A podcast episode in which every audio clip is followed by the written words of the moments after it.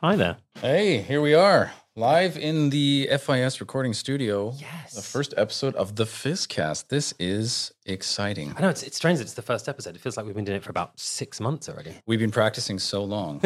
oh, we wrote so many scripts and we've been practicing doing yoga. right. I actually did yoga two days ago and I still hurt from it. Yoga is much harder than people think. It's way harder. I played football yesterday with Adidas and Puma people, and Okay. uh, and they were nowhere near as um, impressively fit and balanced as the people that I did Mm. yoga with on Monday.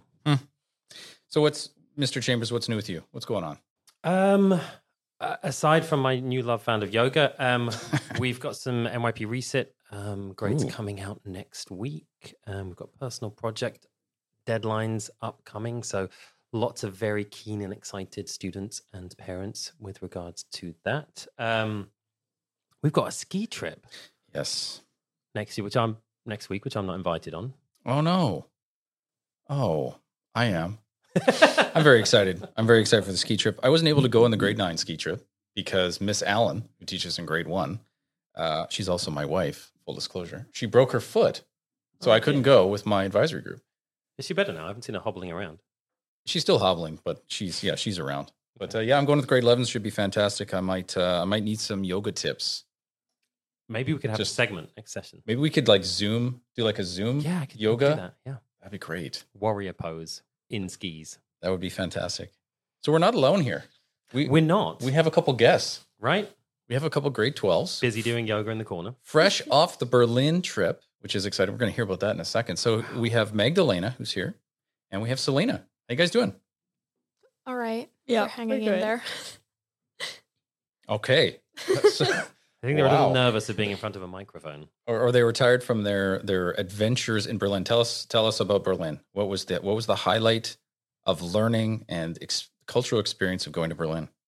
There were a lot of highlights, but I think for me, my favorite one was the tour through the escape tunnels. Yeah, totally a whole new experience for me. I mean, it was so much culture at once. And as a German, I should have known more than I did when I initially came. But um, yeah, we had a lot of new experiences. Like I went to my first orchestra there. That was really cool. But yeah, something people should look forward to. What what did you what would you say? I'm just going to pick up on something you said.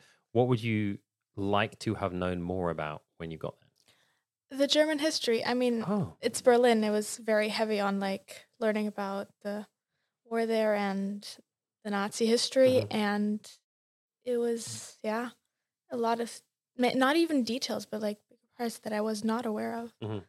did did you take history in grade nine and ten? Nope, geography.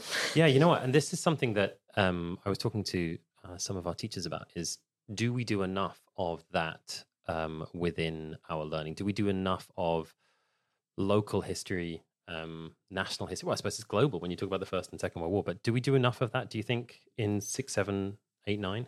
I mean, we've been talking about it among students for a while too, because it is an international school and you can't talk about all the history. But given that we are in Germany and Mhm. they played such a huge role in even the recent last 50 years, I don't think we do. Mhm. Like, it could be that in German classes, not even history classes, but in German classes, I think it should be talked about a little more.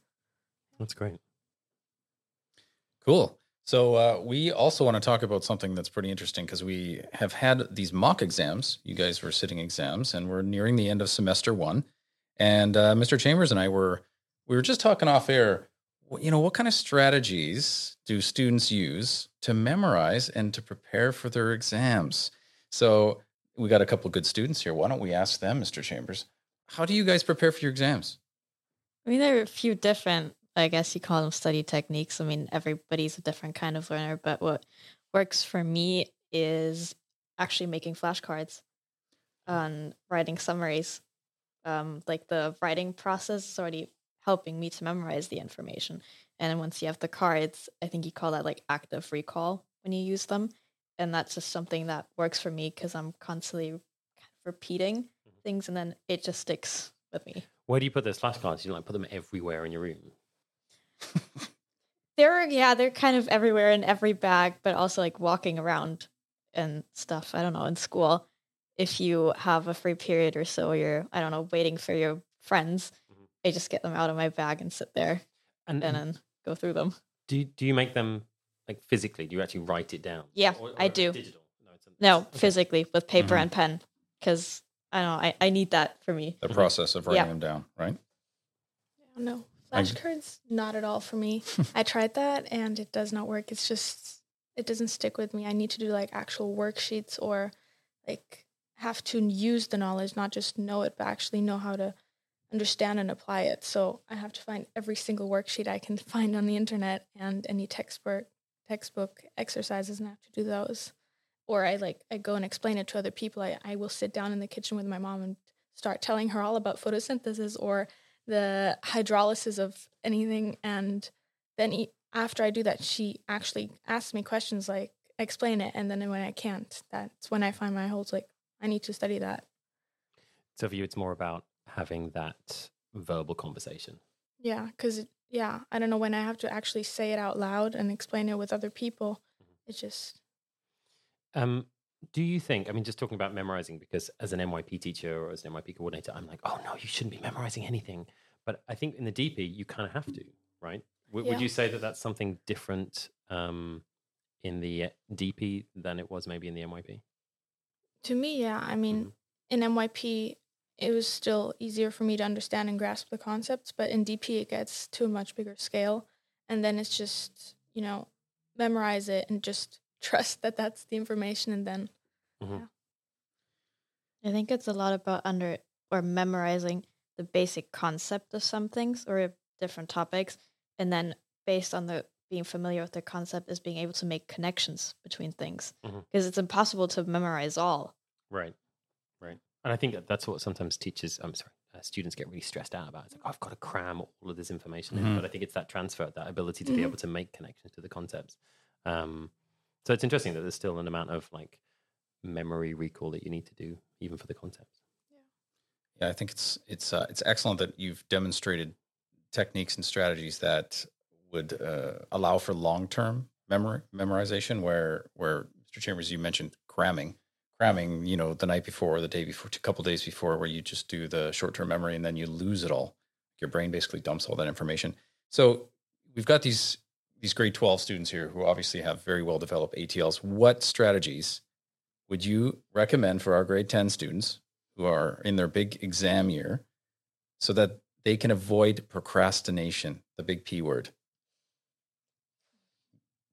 I mean, studying for mocks already now, procrastination was definitely a big problem for me. For me too. I'm not gonna lie, like it's It is for me too. it doesn't go away. Like it's just coming up to these big exams and having to know so much. And it, it will all be asked at once. So it's just I don't know where to start, and that scares me. And then it just seems too big to ta- a project to take on. And I was actually talking with my sister last night because she was overwhelmed with it as well. And what has started working for me is just I take it in baby steps. So start like on a smaller scale, just do rougher outlines of stuff, or and then give yourself time in between, and then you keep working on it in smaller steps because otherwise it's just too much. I mean, I guessing adding on to what you said, my advice would be to kind of at the start sit down and make a list of things that you need to know or things you need to look at, and then break each of those things down into baby steps. Because otherwise, you're going to sit there, you see that big task, and then you're afraid of it, and then you start the whole procrastination process. But with more smaller steps that you can do one at a time, I feel Yeah. like that procrastination then Yeah. decreases a little bit, I guess you could say. But also, actually having someone that holds me accountable for doing stuff. so I will, and knowing that I'm gonna regret it later, I will go to my parents and be like, I have to do this, and then they, so you, you tell on I, yourself I beforehand. tell myself while I still have the courage to, and then they'll Uh. follow up like a day later, like, "Have you?" And then they'll stress me, and I have to do it. That's, but that's excellent. That's it, like that's really good to have that already that self awareness that you need that, and then to follow through with that. Yeah. Mr. Chambers, what were your uh, study habits like for memorizing and preparing for exams? Um, I, I was a kind of flashcards person, to be honest. Oh, yeah? well. yeah. I did a lot of kind of uh, he would put them on weird little shapes and cut out little, ob- yeah, and then they kind of make puzzles. I, I don't know. Wow, Yeah, I used to kind that's of excellent. write them on a big piece of A3 and then like cut them out and then I'd piece them back together again. Wow. Yeah, so I did. That's what I did. And then also, but music helped me. Um, Mm. I was going to ask this question earlier, but for me, um, I had to have certain types of music playing while I was studying. Um, and if I didn't have, you know, sort of what, yeah, especially what you define as now, like lo-fi, kind of super chill stuff, like unless that was going on in the background, um, my brain didn't engage, and and that was kind of a bit of a random thing to find out. And so I got to GCSEs so when I was 15, 16 to be able to realize that I actually needed a an audio input Hmm. um, in order to study better. Interesting. Interesting because there's somebody sitting here that did their extended essay on academic and physical performance Really? based on frequency, listening to frequency. Magdalena, would you like to speak to that? Just just tell us what your findings from your extended essay were. Um, I looked at the frequency of modern pop and just classical music and no frequency and how it would impact a person's physical performance in uh, athletics. And uh, the 440 hertz frequency Mhm. of modern pop was actually shown to have the greatest impact, the most positive impact on their performance. So they perform better when I gave them headphones and they just listened to that. Well, that's interesting. Yeah. Yeah, very interesting. I wonder what the frequency or the, the beat rate would be for like studying, because I can totally un- uh, imagine me needing a higher beat rate in order to be able to do some physical activity. Mm, But I needed like a Mhm. very low beat rate, um, sort of hip hoppy, very kind of slow in order to be able to. it could be your next study. I mean, th- there's a lot of studies on music and academic performance already. oh really? Yeah. Mm. Perhaps you can share those with me later. I'd be very interested. Or ideally, actually, we can we can have some links.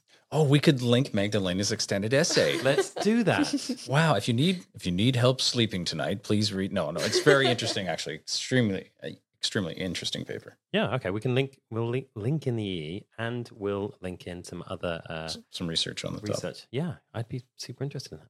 Nice. All right. I think we're done Yeah. for this session. Um, I could go on for hours. Um, and we, our guests are fantastic. In fact, I'm already worried for our jobs. I know they were so good. You guys, when we were we were just chatting before, and you were in Berlin, and and what was the thing you wanted to do? Like you really wanted to go and do? Oh, I wanted to go to an ice hockey game, Yes. now we're talking. but we had the tickets for the Commerce. orchestra first. So What's your favorite part of ice hockey, Selena? when they come into the stadium, I'm sorry, but like the I'm sorry. What do you mean? But So- when the lights go out and Okay. then the music and Yeah. every player is like introduced and The, the hype I part. just yeah, and then they like, start playing, and Everybody you just, you just go, "Ah, this is boring. Let's go." the We should- excitement that's there We should before. have done that at the beginning of this show. We should. That's how we should have introduced it. Oh, yes. Well, maybe for our next guest, we can do Okay, that. we'll do that. All right, guys. Well, thanks so much again for being here. Um, you played a song at the beginning of the show. What was that? And why I- was it relevant? Um, the song is part of the introduction to a German TV series called Türkisch für Anfänger, and that was filmed in Berlin. And we've recently been to Berlin with our grade, and so that tri- uh, song kind of reminds us of the trip. And Okay. Um, and you've chosen something to play us out as well. What's that? I mean, that was a group effort. We talked with the teachers that organized it as well.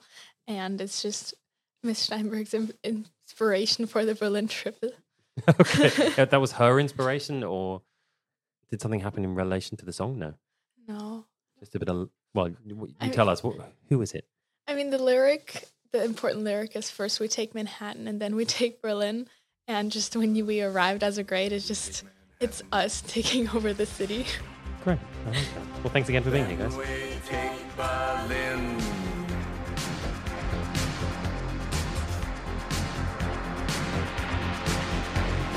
Guided by a signal in the heavens.